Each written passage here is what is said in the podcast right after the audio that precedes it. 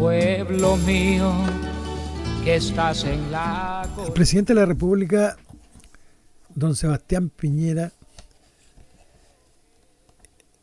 se dirigió al país rindiendo cuenta pública y voy a tratar de reproducir algunos párrafos de lo que leyó en el Congreso, que contiene más o menos alrededor, está contenido alrededor de 39 carillas, tamaño oficio.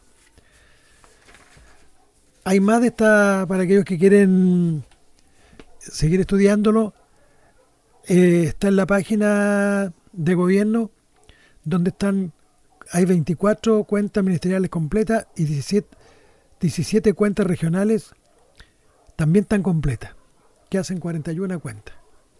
Están completos. Estas cuentas están, están escritas y no tienen fotografías como las que nos regalan la Municipalidad de Coelemo cada vez que rinde una cuenta, que parece un álbum fotográfico más que una cuenta.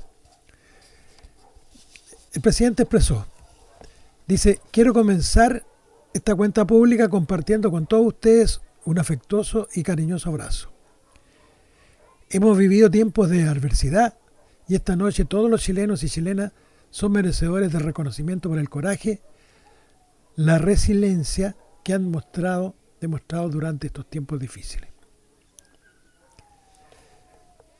Otra frase. Los padres de la patria junto a miles de patriotas nos legaron una patria libre y soberana, quien conquistaron con valor y con coraje. Desde entonces, generación tras generación de chilenos hemos ido aportando al desarrollo y grandeza de nuestra patria y a cada generación le ha traspasado a la próxima la antorcha para continuar con esta gran y noble misión. Por otro lado, expresa que cuáles son los problemas, desafíos y oportunidades de Chile en el día de hoy. Dice, además de la sequía que tuvimos, las legítimas demandas sociales, la exigencia de mayor dignidad y justicia, la ola de violencia y vandalismo que conocimos a partir del 18 de octubre y los hay tres problemas, dice, nuevos, urgentes y desafíos. La pandemia del coronavirus, la recesión económica mundial y la necesaria recuperación de nuestra economía y puesta en marcha de nuestro país. La pandemia del coronavirus a partir de fines del año pasado, el mundo entero fue golpeado por ella. Y al día de hoy la pandemia ha contagiado en el mundo más de 17 millones de personas y le ha quitado la vida a más de 670 mil personas.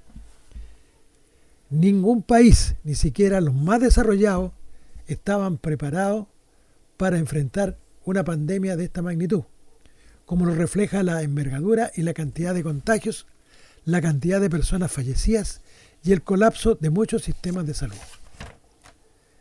Un pilar fundamental de nuestra democracia es el respeto a la Constitución, el respeto a las leyes y el respeto al Estado de Derecho, en su forma y en su espíritu, en su letra y en su espíritu. La separación y la autonomía de los poderes del Estado y el estricto respeto de las atribuciones de la Constitución y las leyes otorgan a cada uno de ellos es otro pilar esencial de toda democracia.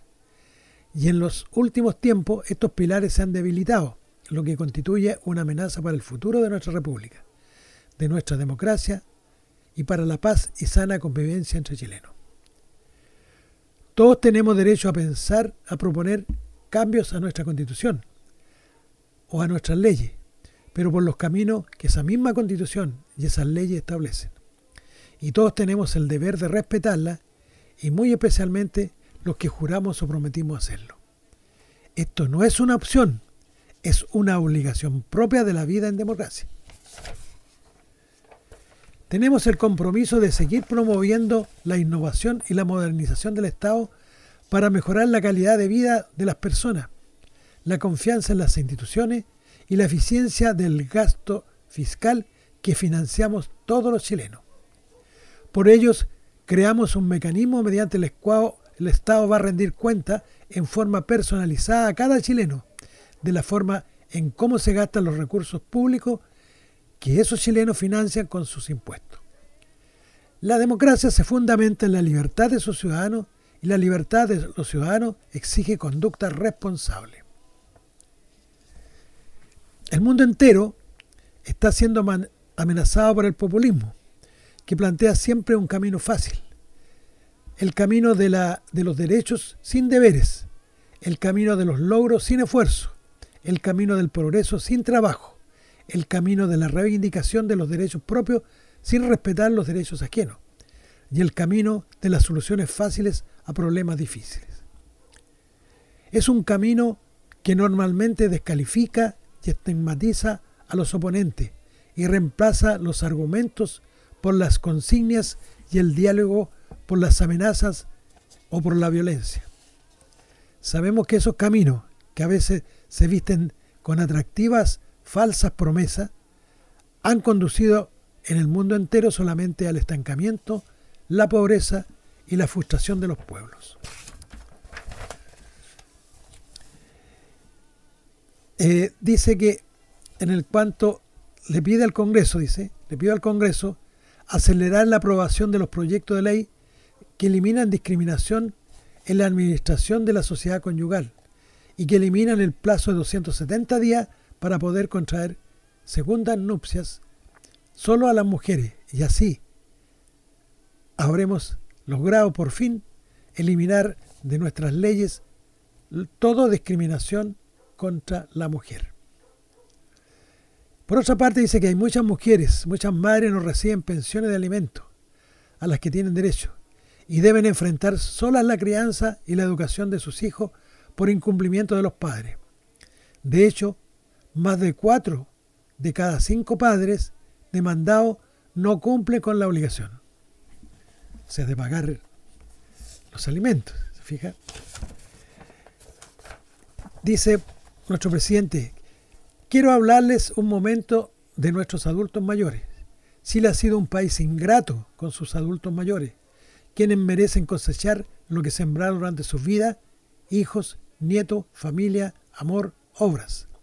Y por eso nuestro gobierno impulsa y con mucha fuerza el programa Adulto Mejor, para mejorar y dignificar esa etapa de nuestra vida. Para contribuir a esta tarea rebajamos un 50% la tarifa del transporte público para los adultos mayores. Luego se refiere al sistema de pensiones que requiere una reforma integral y que están impulsándola. Eh, bueno, Luego, también quiere informar que en Chile, el día de hoy, se inicia el proceso para incorporar a nuestro país la tecnología 5G. O sea, parece que los teléfonos de 4G van a quedar un poco atrasados, seguramente los van a liquidar. Que es una tecnología, dice, que accede 10 veces más rápida y 100 veces más poderosa que la que actualmente poseemos y nos va a permitir ingresar al mundo de la Internet de las cosas y lograr avances en producción, distribución de bienes, etcétera, etcétera. Por último, dice, tiene que ponerse eh, en áreas tan importantes como la educación de nuestros niños y niñas, jóvenes y la capacitación de nuestros trabajadores, poner la cantidad de educación en el centro de nuestras prioridades es una responsabilidad ineludible en que un sistema permita que tanto el sector público como la sociedad civil aporten a un sistema de educación que garantice libertad, calidad, equidad y diversidad. Y estos proyectos tienen que siempre respetar la libertad porque una educación sin libertad se puede transformar en adoctrinamiento. Por último, expresa que nos unen nuestros héroes, símbolos pachos, nos une nuestra cultura, nuestra historia y nuestras tradiciones, nos une nuestra geografía, nuestros paisajes, nuestra tierra, nuestra gente. En la última página expresa, porque toda generación tiene una misión que cumplir. La misión de nuestra generación va mucho más allá de enfrentar y superar estas, estas pandemias.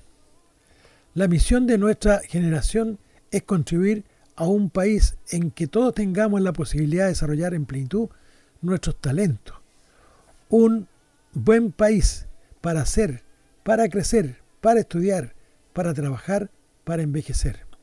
Un país que derrote la pobreza y fortalezca la clase media, que logre verdadera igualdad de oportunidades y plena igualdad ante la ley, que sea capaz en último término de construir una patria libre, grande, una patria buena, patria parte, justa, que podamos llegar con orgullo a nuestros hijos, que podamos también legar con orgullo a nuestros nietos y a los que vendrán. Porque si bien todavía no conocemos sus nombres, no conocemos sus rostros, los estamos esperando con los brazos abiertos para que tomen la antorcha de la libertad y el amor por Chile. Que Dios bendiga a Chile, que Dios bendiga a todos los chilenos. Esas son las hermosas palabras vertidas en esta rendición de cuentas de nuestro presidente de la República. Sobre esas palabras no cabe duda que se refieren a muchos no les gustaron, pero yo la hallo bastante hermosa y de contenido y de responsabilidad como mandatario. Luego tengo en mis manos la región de Ñuble, la rendición de cuentas de la región de Ñuble. Parte diciendo que el 18, el 19 de agosto del año 17 fue promulgada la ley 21033 que creó esta región de Ñuble, ¿no es cierto? La provincia de Yiguillín, Punilla e Itata. Tiene 21 comunas y que entraron en, en pleno funcionamiento toda esta, esta, región el 6 de septiembre del año 2018. La región cuya capital es Sillán presenta una superficie de 13.178 kilómetros cuadrados y la ubica como la región de menor extensión en el país. Somos las más pequeñitos, los benjamines por lo que se ve. La región cuenta con 13,5% de su población mayor de 65 años y se sitúa como la segunda región de mayor cantidad de adultos mayores en relación a su población regional a nivel nacional, según los datos del censo del año 2017. La edad promedio de los habitantes de Ñuble es de 38 años en comparación a los 35 a nivel nacional. Es un por lo que se ve, es un país relativamente joven, 36 años, nosotros somos un poquito más viejitos, dos años más, promedio, según esta estadística. Bien, aquí sale, estuve leyéndolo, todo lo que se refiere aquí son 25 eh, páginas que en realidad representan un resumen. Pero dentro de este resumen, yo traté de alguna forma de ver qué situaciones iban ya hablan, y se salía Coelemo, por supuesto.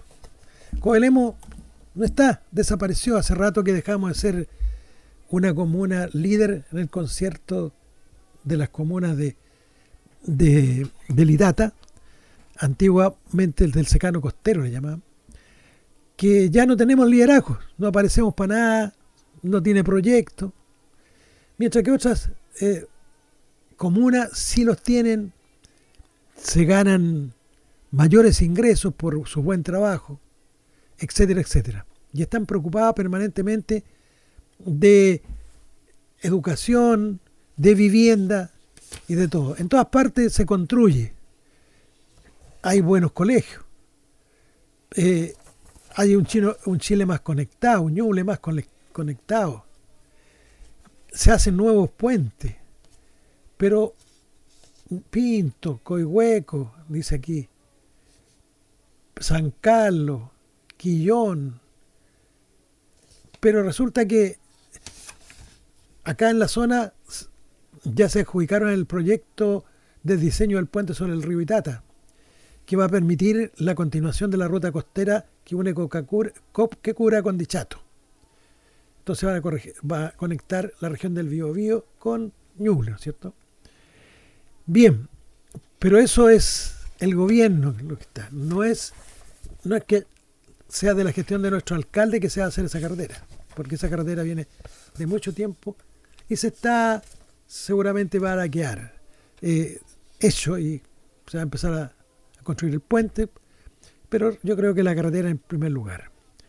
Ahora hay progreso sustentable como la red hídrica. Sobre el asunto hídrico, especialmente el agua para, para, la, para humanos, eh, Coelemo no figura tampoco. Algunos, a pesar de lo poco, pero todas las demás comunas sí aparecen. Por ejemplo, en agua potable rural, dice que eh, en el año 2019, la famosa APR, la Subsecretaría de Desarrollo Regional y Administrativo, inauguró los arranques de 183 familias en las comunas de lo que encima San Nicolás, San Ignacio, obras en San Ignacio, en Pinto, en Quirihue, San Nicolás, en Conquecura. Tres sistemas de agua potable en San Carlos, Coihueco, San Ignacio. No tenemos nada nosotros. Y en salud, bueno, se está construyendo un nuevo hospital que se va a ubicar en las comunas de Chillán y Chillán Viejo. Ahí va a estar. Se, se, hay un gran hito el, periodo, el inicio de las obras del hospital de Chillán. Va a ser un hospital, otro hospital grande para atenderlo. En agosto del año 19 del año pasado se inauguró un centro de salud familiar en Coihueco. Otro en la comuna de San Ignacio. Otro en Pueblo Seco. Pueblo Seco, así se llama, claro. Que está en la comuna de San Ignacio. Y por otra parte, en septiembre del año pasado se inauguró la unidad de atención primaria oftalmológica móvil, una segunda a nivel nacional que recorre las provincias de Itata, Punilla y Dijillín.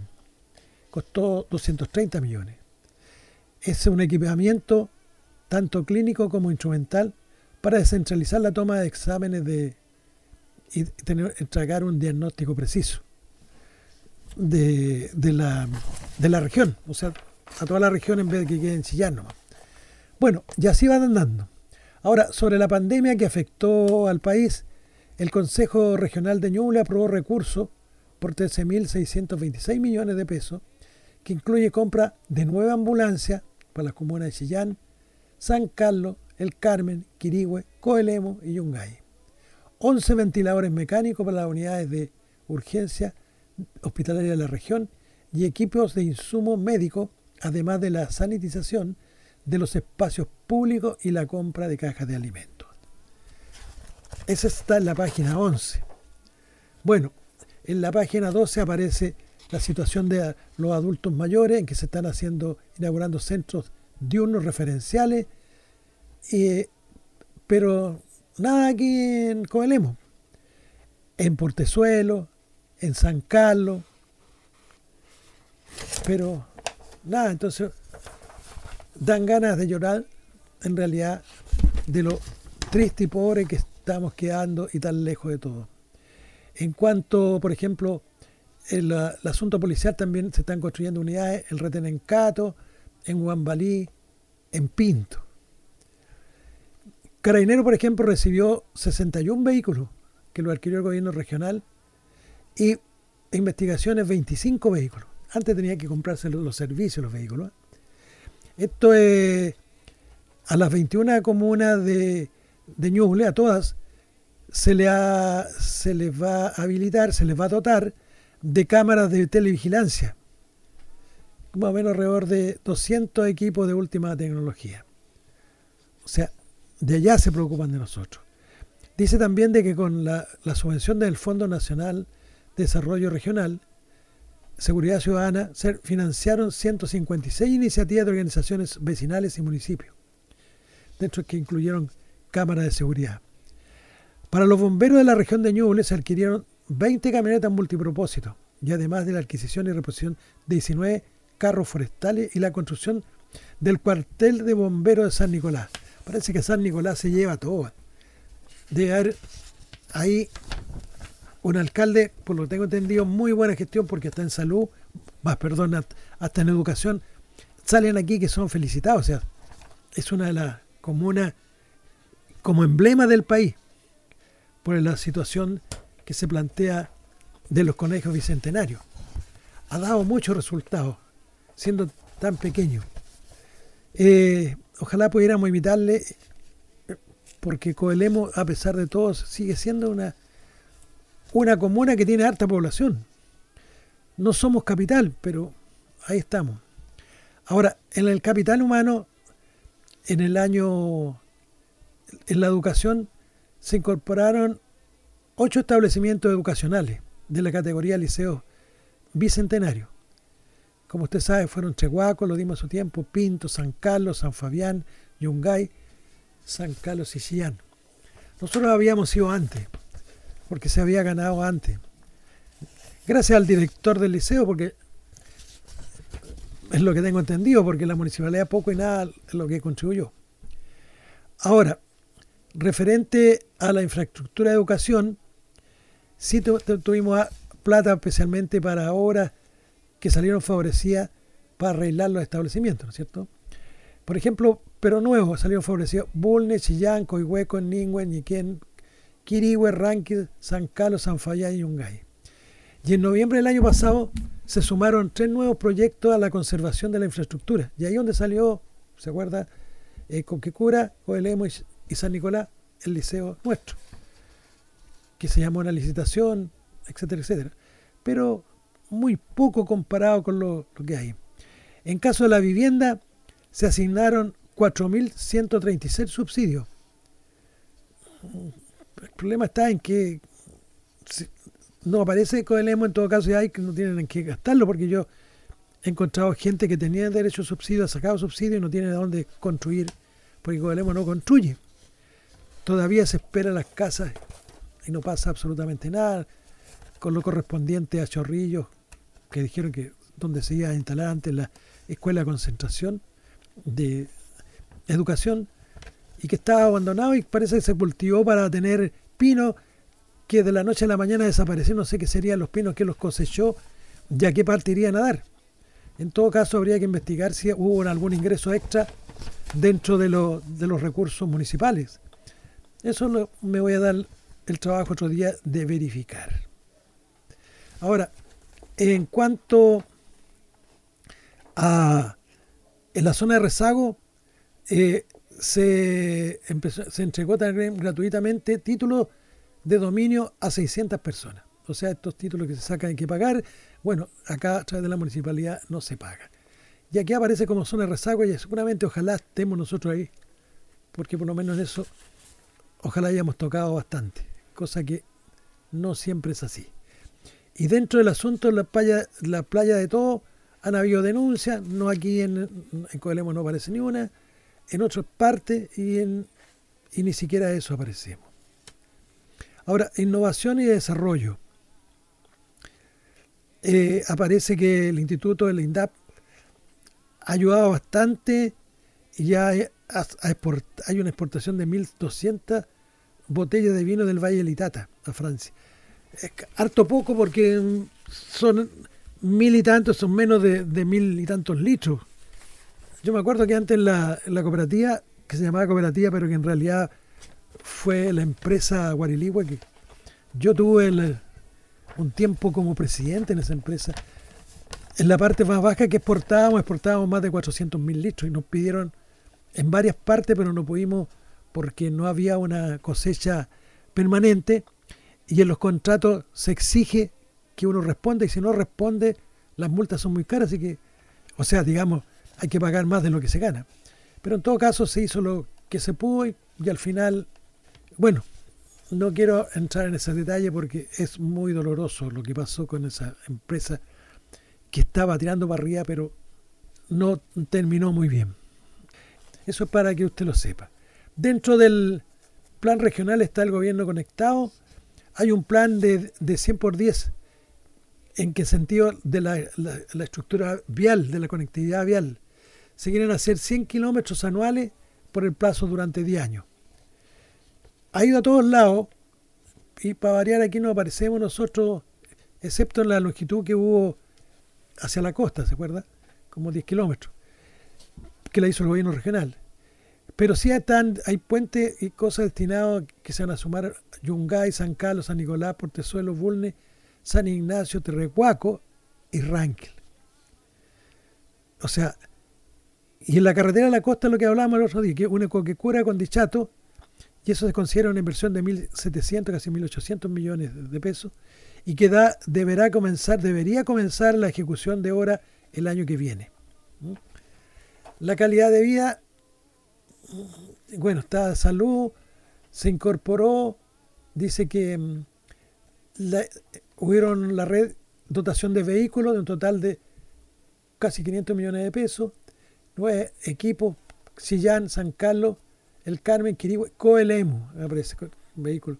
Además de la realización de un diagnóstico permite implementar el, el sistema informático integral. Y en el adulto mayor, bueno, lo que decimos que se están construyendo algunas viviendas tuteladas, pero no aquí en Coelemu.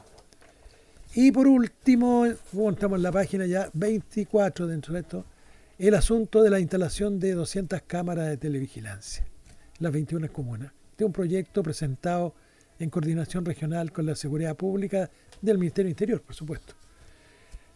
Ya, oportunidades para todo, habla del capital humano, pero si quieren, vayan a la página de gobierno y saquen ahí, porque ya creo que con eso hemos dado un, una visión más o menos de lo que queríamos dar del discurso que hizo de la cuenta pública nuestro presidente de la República. Bien, de lo que sacamos aquí no cabe duda la importancia que tiene, y que lo dijo él, referente a la Constitución. Y sobre esa materia quiero presentar el sentido de que, ¿por qué una Constitución? Bueno, se estima que la Constitución es la, la madre de todas las leyes de esta madre es como el rayado de la cancha. De ahí todas las leyes tienen que ajustarse a esa constitución. Aquellas leyes que no se ajustan a la constitución son inconstitucionales y por lo tanto no son aplicables a nadie de nosotros. O sea, en realidad no sirven para nada. Ya ha pasado con muchas, por eso el Tribunal Constitucional es una... Previamente ve casos son constitucionales o no. De la Constitución, que es la Carta Magna, la ley primordial, como dije, existen otras leyes. La ley interpretativa de la Constitución que ven el alcance y el sentido de algún precepto, una expresión dentro de ella, y que necesita para ser aprobada los tres quintos de los diputados y senadores en ejercicio. están las, también las leyes orgánicas, dentro de las que tenemos nosotros conocemos más, aquí la, orgánica constitucional de municipalidades. Bueno, que siempre yo he estado viendo, parece que los concejales y el alcalde no, la conocen mucho o no la han leído. Esa para ser modificada o derogada requiere las cuatro séptimas partes de los diputados en ejercicio. Después viene la de quórum calificado, se tratan de materias que están señaladas en la Constitución, etcétera, etcétera. Todo tiene que estar en la Constitución, deriva hacia allá. Y requiere también la mayoría absoluta o sea, de, de un ejercicio. La mayoría absoluta significa todos, vayan o no. Y en el caso de las leyes comunes y corrientes, esas necesitan para su promulgación, para ser modificadas, aprobadas, necesitan la mayoría de los diputados y senadores asistentes a la reunión. Después vienen los decretos con fuerza de ley, que son es como la administración delegada. Cuando el Congreso le da facultad al presidente para sobre una materia o para reformar la Constitución o refundir texto. Después vienen los decretos leyes tan famosos durante el año 73 adelante, que son normas dictadas por el presidente de la República, son materias propias de ley, pero sin la autorización alguna del Congreso, porque por el estado que estaba. Aquí no se dan en el caso de la democracia, no hay decretos leyes. También están los tratados internacionales, que son acuerdos, pactos, contratos de carácter internacional que rigen situaciones jurídicas entre dos o más estados soberanos. Esto se le permite al presidente de la República y a otras autoridades dictar en conjunto normas de inferior jerarquía a las leyes. O sea, esa es la situación. Y por lo tanto tienen a veces, dictamen de la misma constitución, tienen casi rango constitucional. Por eso el asunto de los derechos humanos es tan importante. Ahora, además de eso, existen los reglamentos, los simples decretos, las instrucciones, los decretos supremos y las resoluciones que dictan los, el presidente de la República, los ministros y otras autoridades del gobierno central.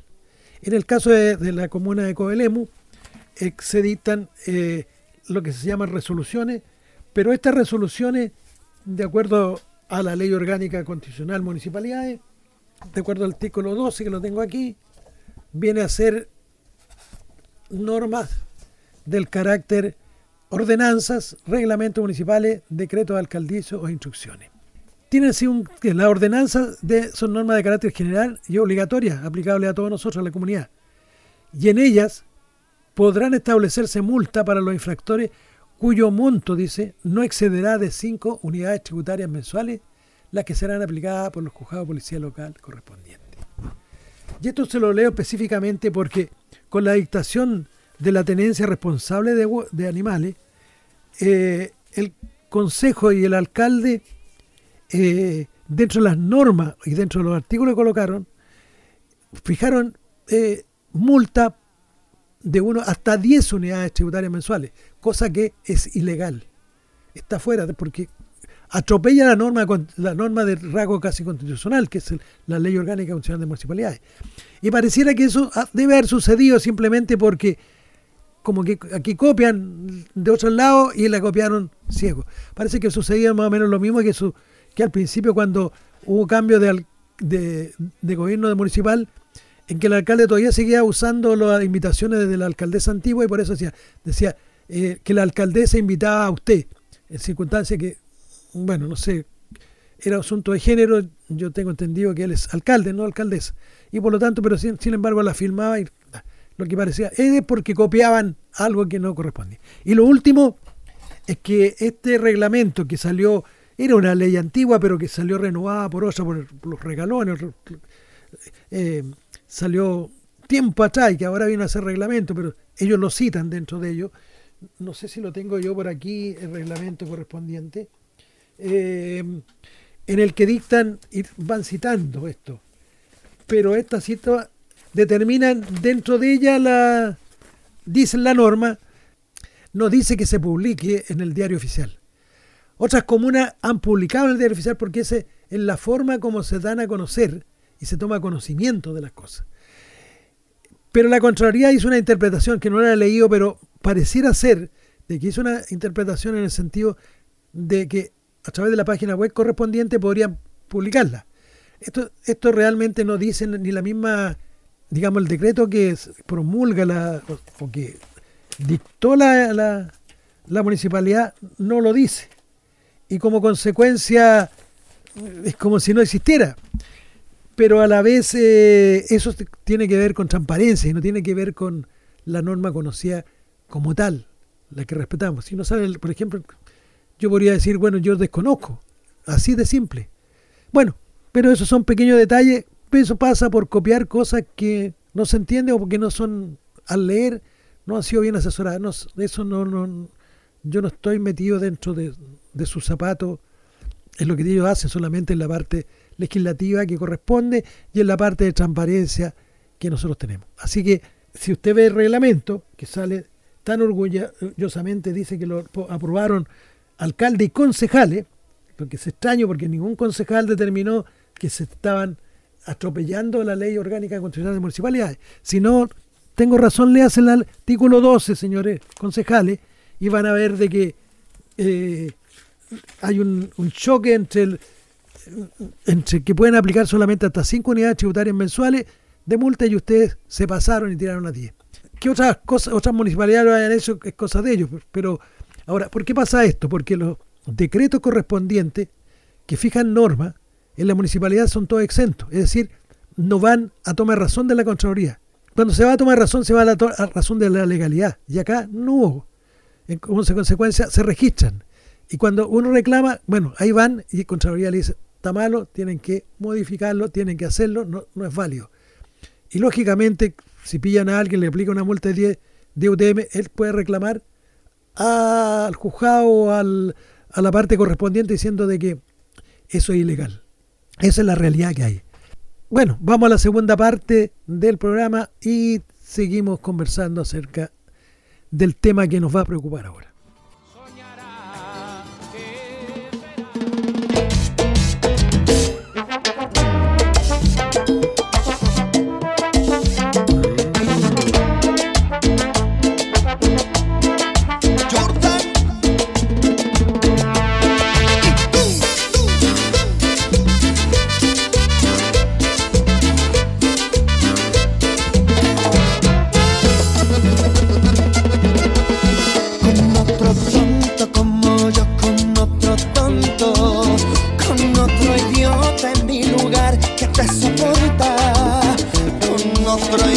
Como yo con otro loco. ¿A quién le mientes con a mí y no te importa.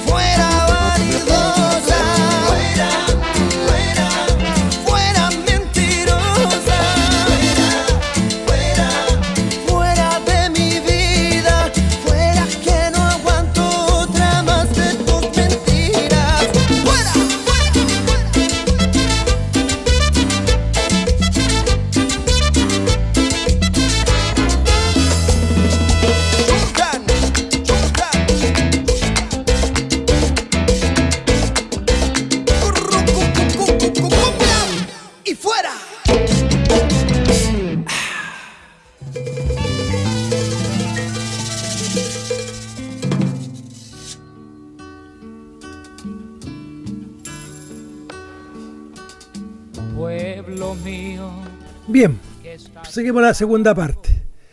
Pareciera ser de que dentro de los marcos que se han dado, esta administración se ha encargado de echar abajo todo lo bueno que se estaba haciendo por la administración anterior de doña Laura Aravena. Y esto lo digo por qué, porque se echó abajo un proyecto aprobado que era del edificio consistorial, que tengo entendido que habría costado al FICO como 200 millones por la demanda y a nosotros nos costó la, el hecho de tapar a la municipalidad el costo de tapar el hoyo que había, se había hecho. Eso lo tengo por su lado, que después se lo voy a leer. Y además que lo hizo público el mismo alcalde.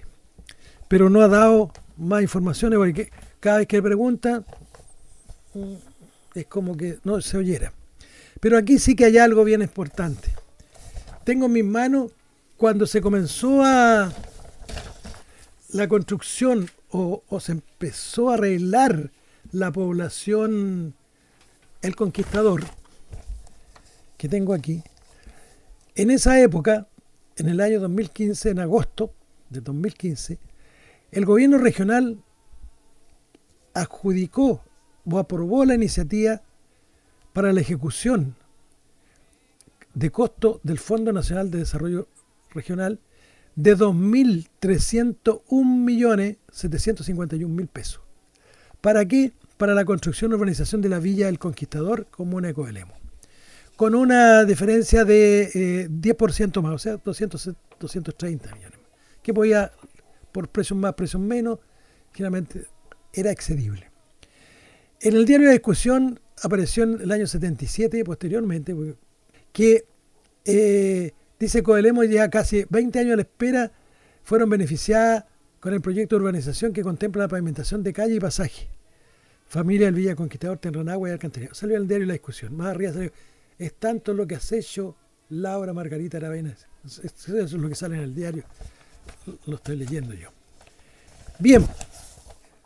Eso parecía iba viento en popa hasta que se le encontraron sus peros. Porque este, esta administración eh, se las da de perfeccionista y busca los peros y, resulta que la perfección se va a cero. No tenemos edificio consistorial porque los pequeños problemitas, cero. O sea, hay un dicho como el perro del hortelano, algo así. Perdonando el perro. Bueno, aquí tengo en mis manos por transparencia el oficio, el ordinario 43, de 20 de enero de este año. Que nadie ha sabido nada, porque los concejales no han dicho ni pío, y deben estar, no sé, extraviados, escondidos, porque, o, no sé qué pasa. Este asunto no llegó acá, pero sí tiene que haberse informado. ¿Y quién tiene que haberle informado? Lo que voy a leer aquí. Dice que el secretario regional ministerial de Desarrollo Social y Familia de la región del Bío porque dependíamos el año, el año 2000, 2015 de Bío ¿no es cierto? 16, que es lo que leí. Bueno, le envió al jefe de división de presupuesto e inversiones regional del gobierno del Bío un oficio, y en el cual le habla en relación a la revaluación del proyecto construcción de la urbanización Villa El Conquistador de Coelemo, que tiene el código BIT 300 955 32 y expone lo siguiente. Dice, 1. La planta elevadora de agua servida, PEAS, por su sigla, y la impulsión aprobada y contratada tienen capacidad suficiente para atender a la población objetivo y su crecimiento del proyecto aprobado, es decir, Villa el Conquistador. O sea, está ok. La que presentó la señora Laura viene a decir, está financiada y tiene suficiente. Punto 2 ahora.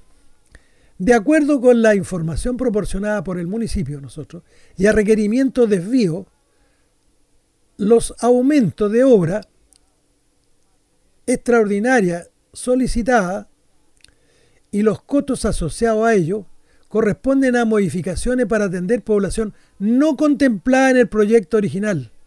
Esto es la población Chorrillos y Miraflores, que no fue incluida por el formulador, dado que se, encontraran, se encontraban bajo el territorio operacional de Biobío y no había solicitud de parte del municipio para la ampliación del mismo.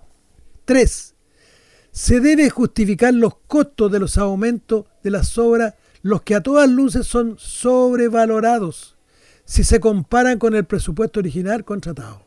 Por ejemplo, en el caso de la impulsión del agua servida, 1228 metros en PVC C10 de un diámetro de 125 milímetros, la disminución es de, voy a leer en cifra, 43 millones. El aumento por la nueva impulsión 1410 metros en PVC C10 de 140 milímetros tiene un costo de 208 millones, un poquito más ¿eh? aproximadamente. Aproximadamente 5 veces el costo original, 5 veces el costo original. 4. Para el caso de la PEAS, la planta de elevación, ¿no es cierto? Sucede algo similar a la impulsión. La disminución alcanza la suma de 114, 115 millones y el aumento de 194 millones más o menos. O sea, 2,5 veces el costo original. Cabe hacer notar que la población a servir no aumenta al doble, y aunque así fuera, el costo no aumenta linealmente. Basado 5 en lo anteriormente expuesto, no es posible aprobar la solicitud de reevaluación solicitada. Si nuestro particular se despide, el secretario regional ministerial de Desarrollo Social y Familia de región del Bío Es decir, señores de la, de, la población, el conquistador, no hay arreglo. Van a quedar sin la planta elevadora a pesar de que el presupuesto primitivo contemplaba todo ese arreglo. Pero la ocurrencia de agregar a Chorrillos y a Miraflores me nublo solamente de hecho pensar de que otra hora se va al tacho sin agua, sin nada, sin progreso, sin mejor calidad de vida para una población que es la que usted vive, es la que se ha quejado, que ya la M le llega al cuello. Bueno, ya, tiene, ya sabe a quién tiene que agradecerle eso, porque no es que nada o le tengan mal, esto, esto viene del bio, no viene de Ñuble, no viene del intendente de acá. Es decir, nada. Por una cosita pequeña, nada, parece que no era tan pequeña porque la cantidad de, millones son bastante altos. Lo mismo pareciera ser que ocurrió cuando el municipio se tenía el encargo de ver lo que pasaba aquí en, la, eh, aquí en, en el puente viejo, ¿no es cierto?, en la entrada, también quedó abandonado.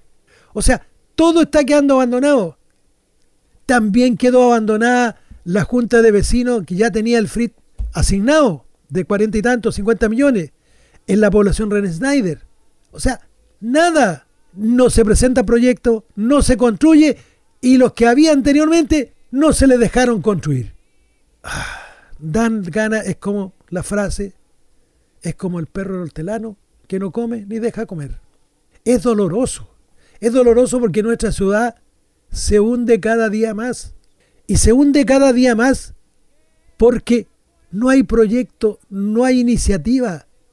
No son inteligentes las cosas que se presentan para poder ampliar los dineros. O no se va a conversar.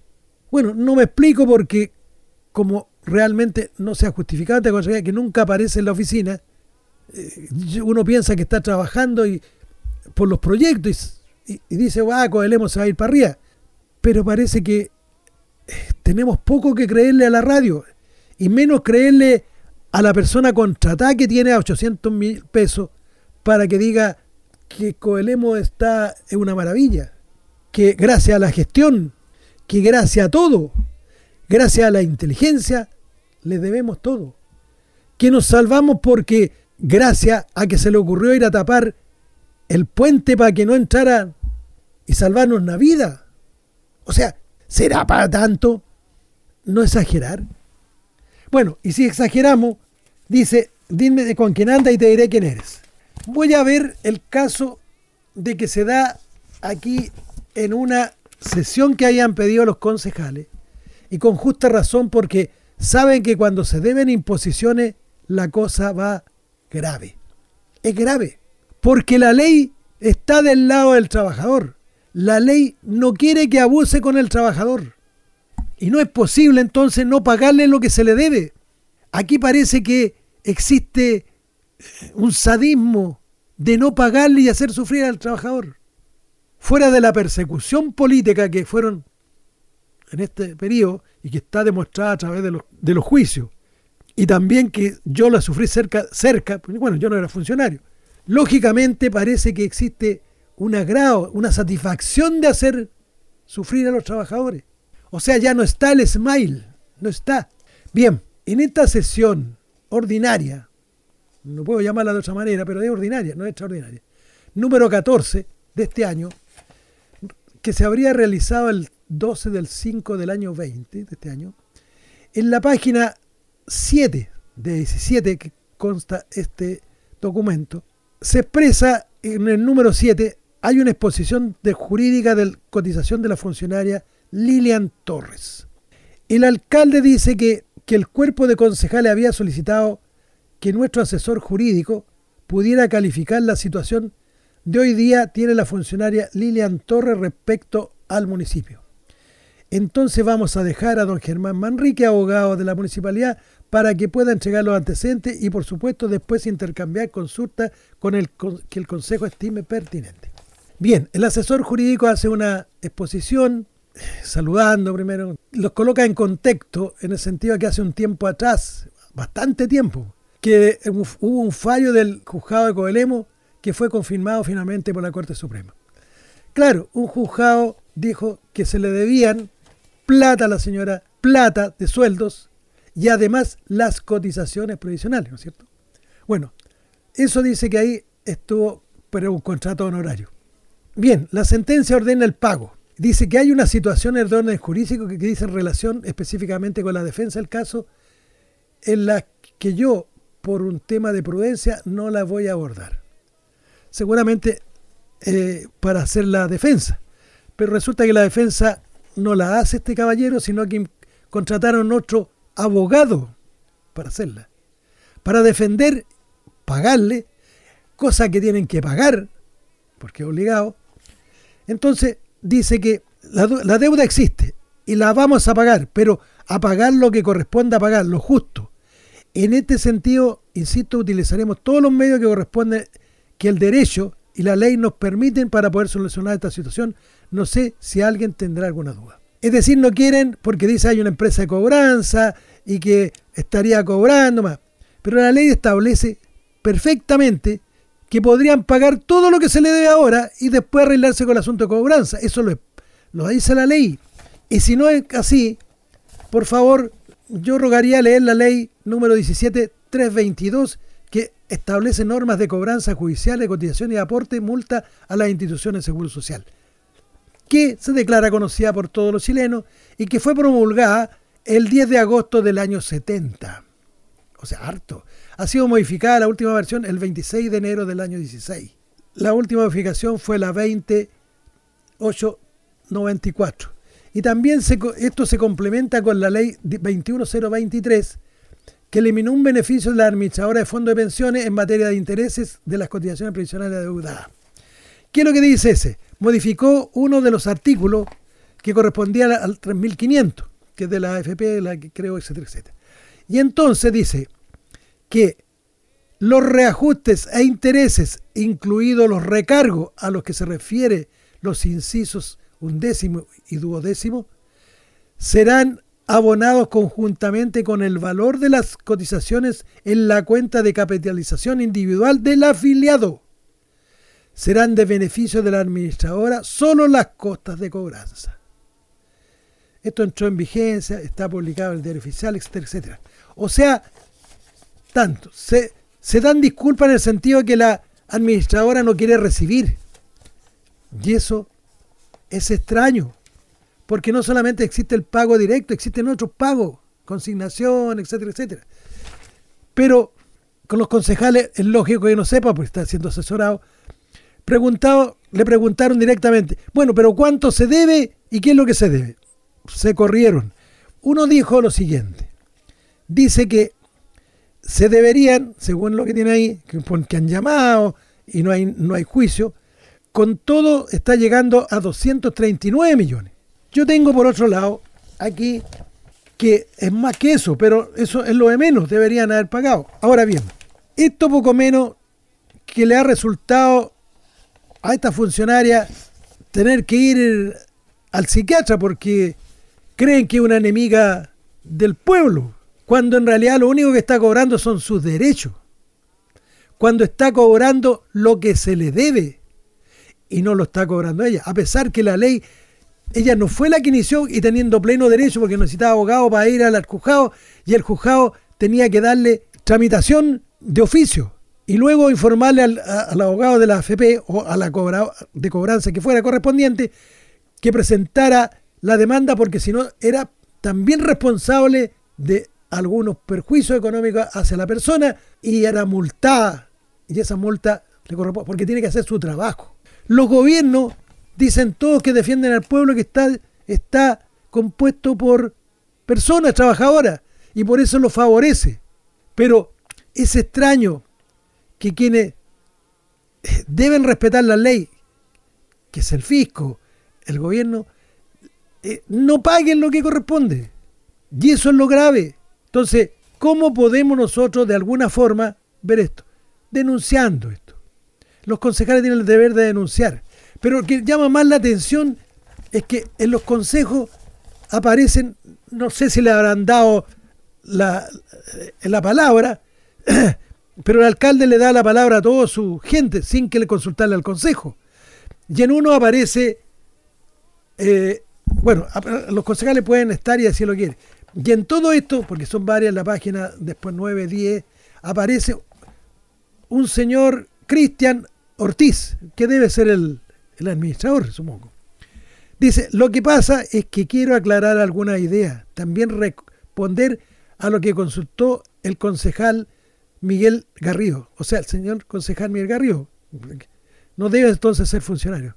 Respecto a lo que señala el concejal Garrido, comentar que cuando la funcionaria se desvinculó del municipio estaba a contrata, etcétera, etcétera.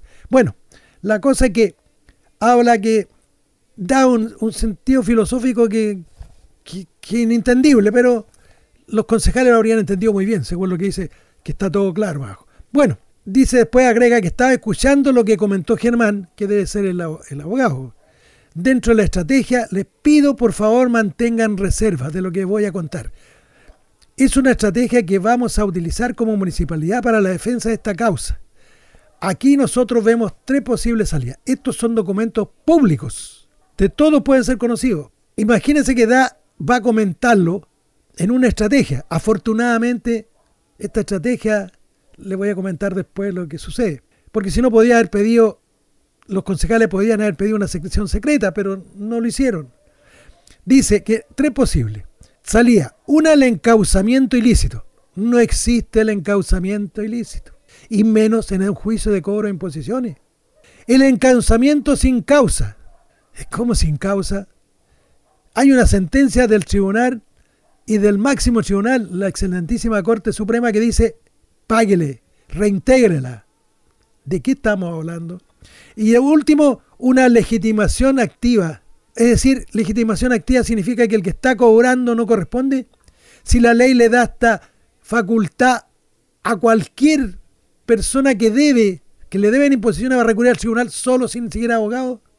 Y aquí lo que lo hace es la AFP que tiene la obligación de cobrar, y no solamente de cobrar, sino que de pedir a premio, como ser prisión, si no paga.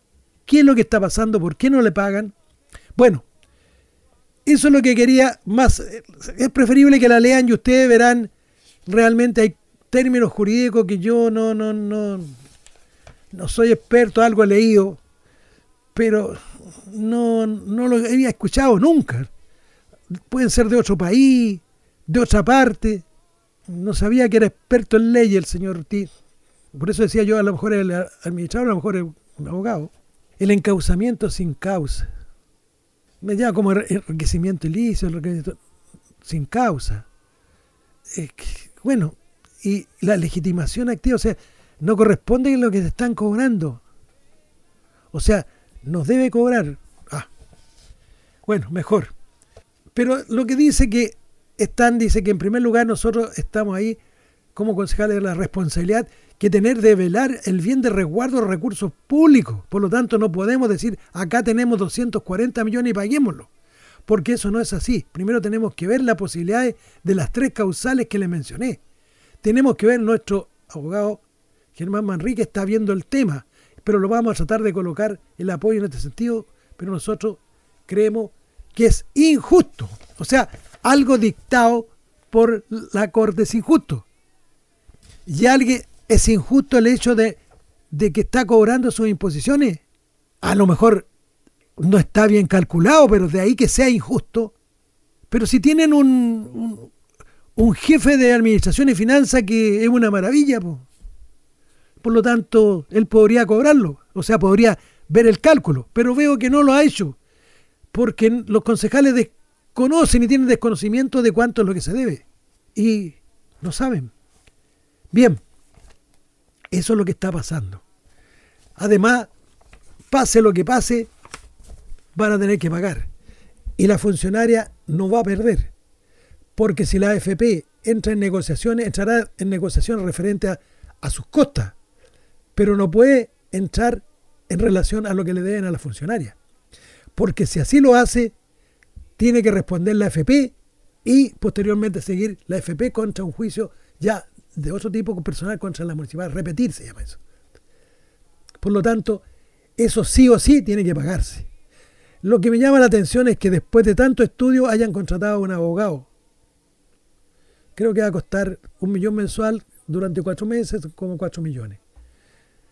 Es decir, sabiendo que vamos a perder, vamos a perder. A pesar que lo hicieron presente los concejales de lo que está pasando. Pero nadie les da, parece que nadie les da esférica ahí. O sea, lo elegimos a esos concejales. O sea, no solamente perdí el voto al, al, votar por el alcalde yo, sino que también, a pesar que el concejal, los concejales salieron, uno de los concejales salió con mi voto, la verdad que parece que también lo perdí porque no hace nada. O sea, no se informa. Y nosotros diariamente, antiguamente yo les daba información, lo asesoraba gratuitamente con los papeles y con papel en mano. Bien, además, por último, si hay que hacer excepciones, poner excepciones, la misma ley se encarga de decirles cuáles son. en el artículo correspondiente a la 5 que la oposición que formule el ejecutado, porque aquí está ejecutado, en este procedimiento solo será admisible cuando se funde en alguna de estas siguientes causales.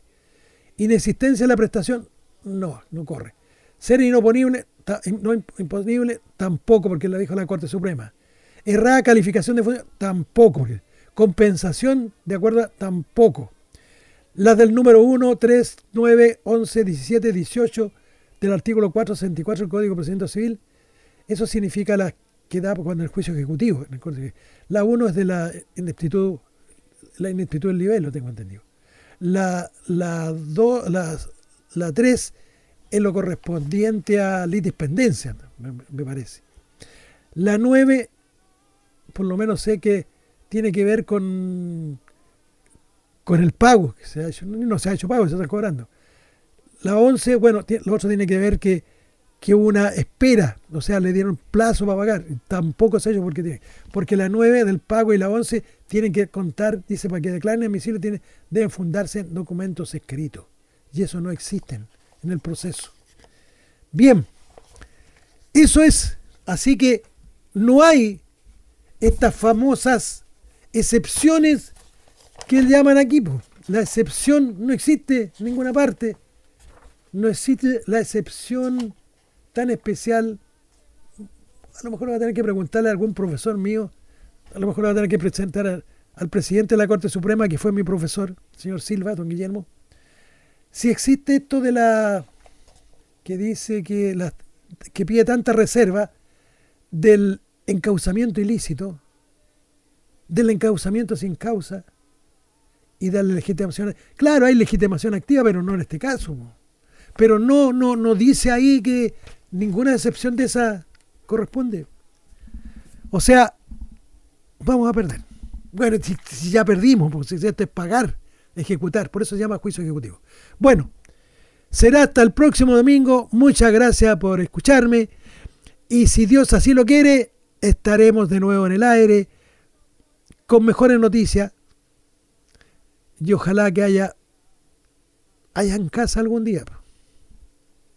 Buenas tardes, muchas gracias.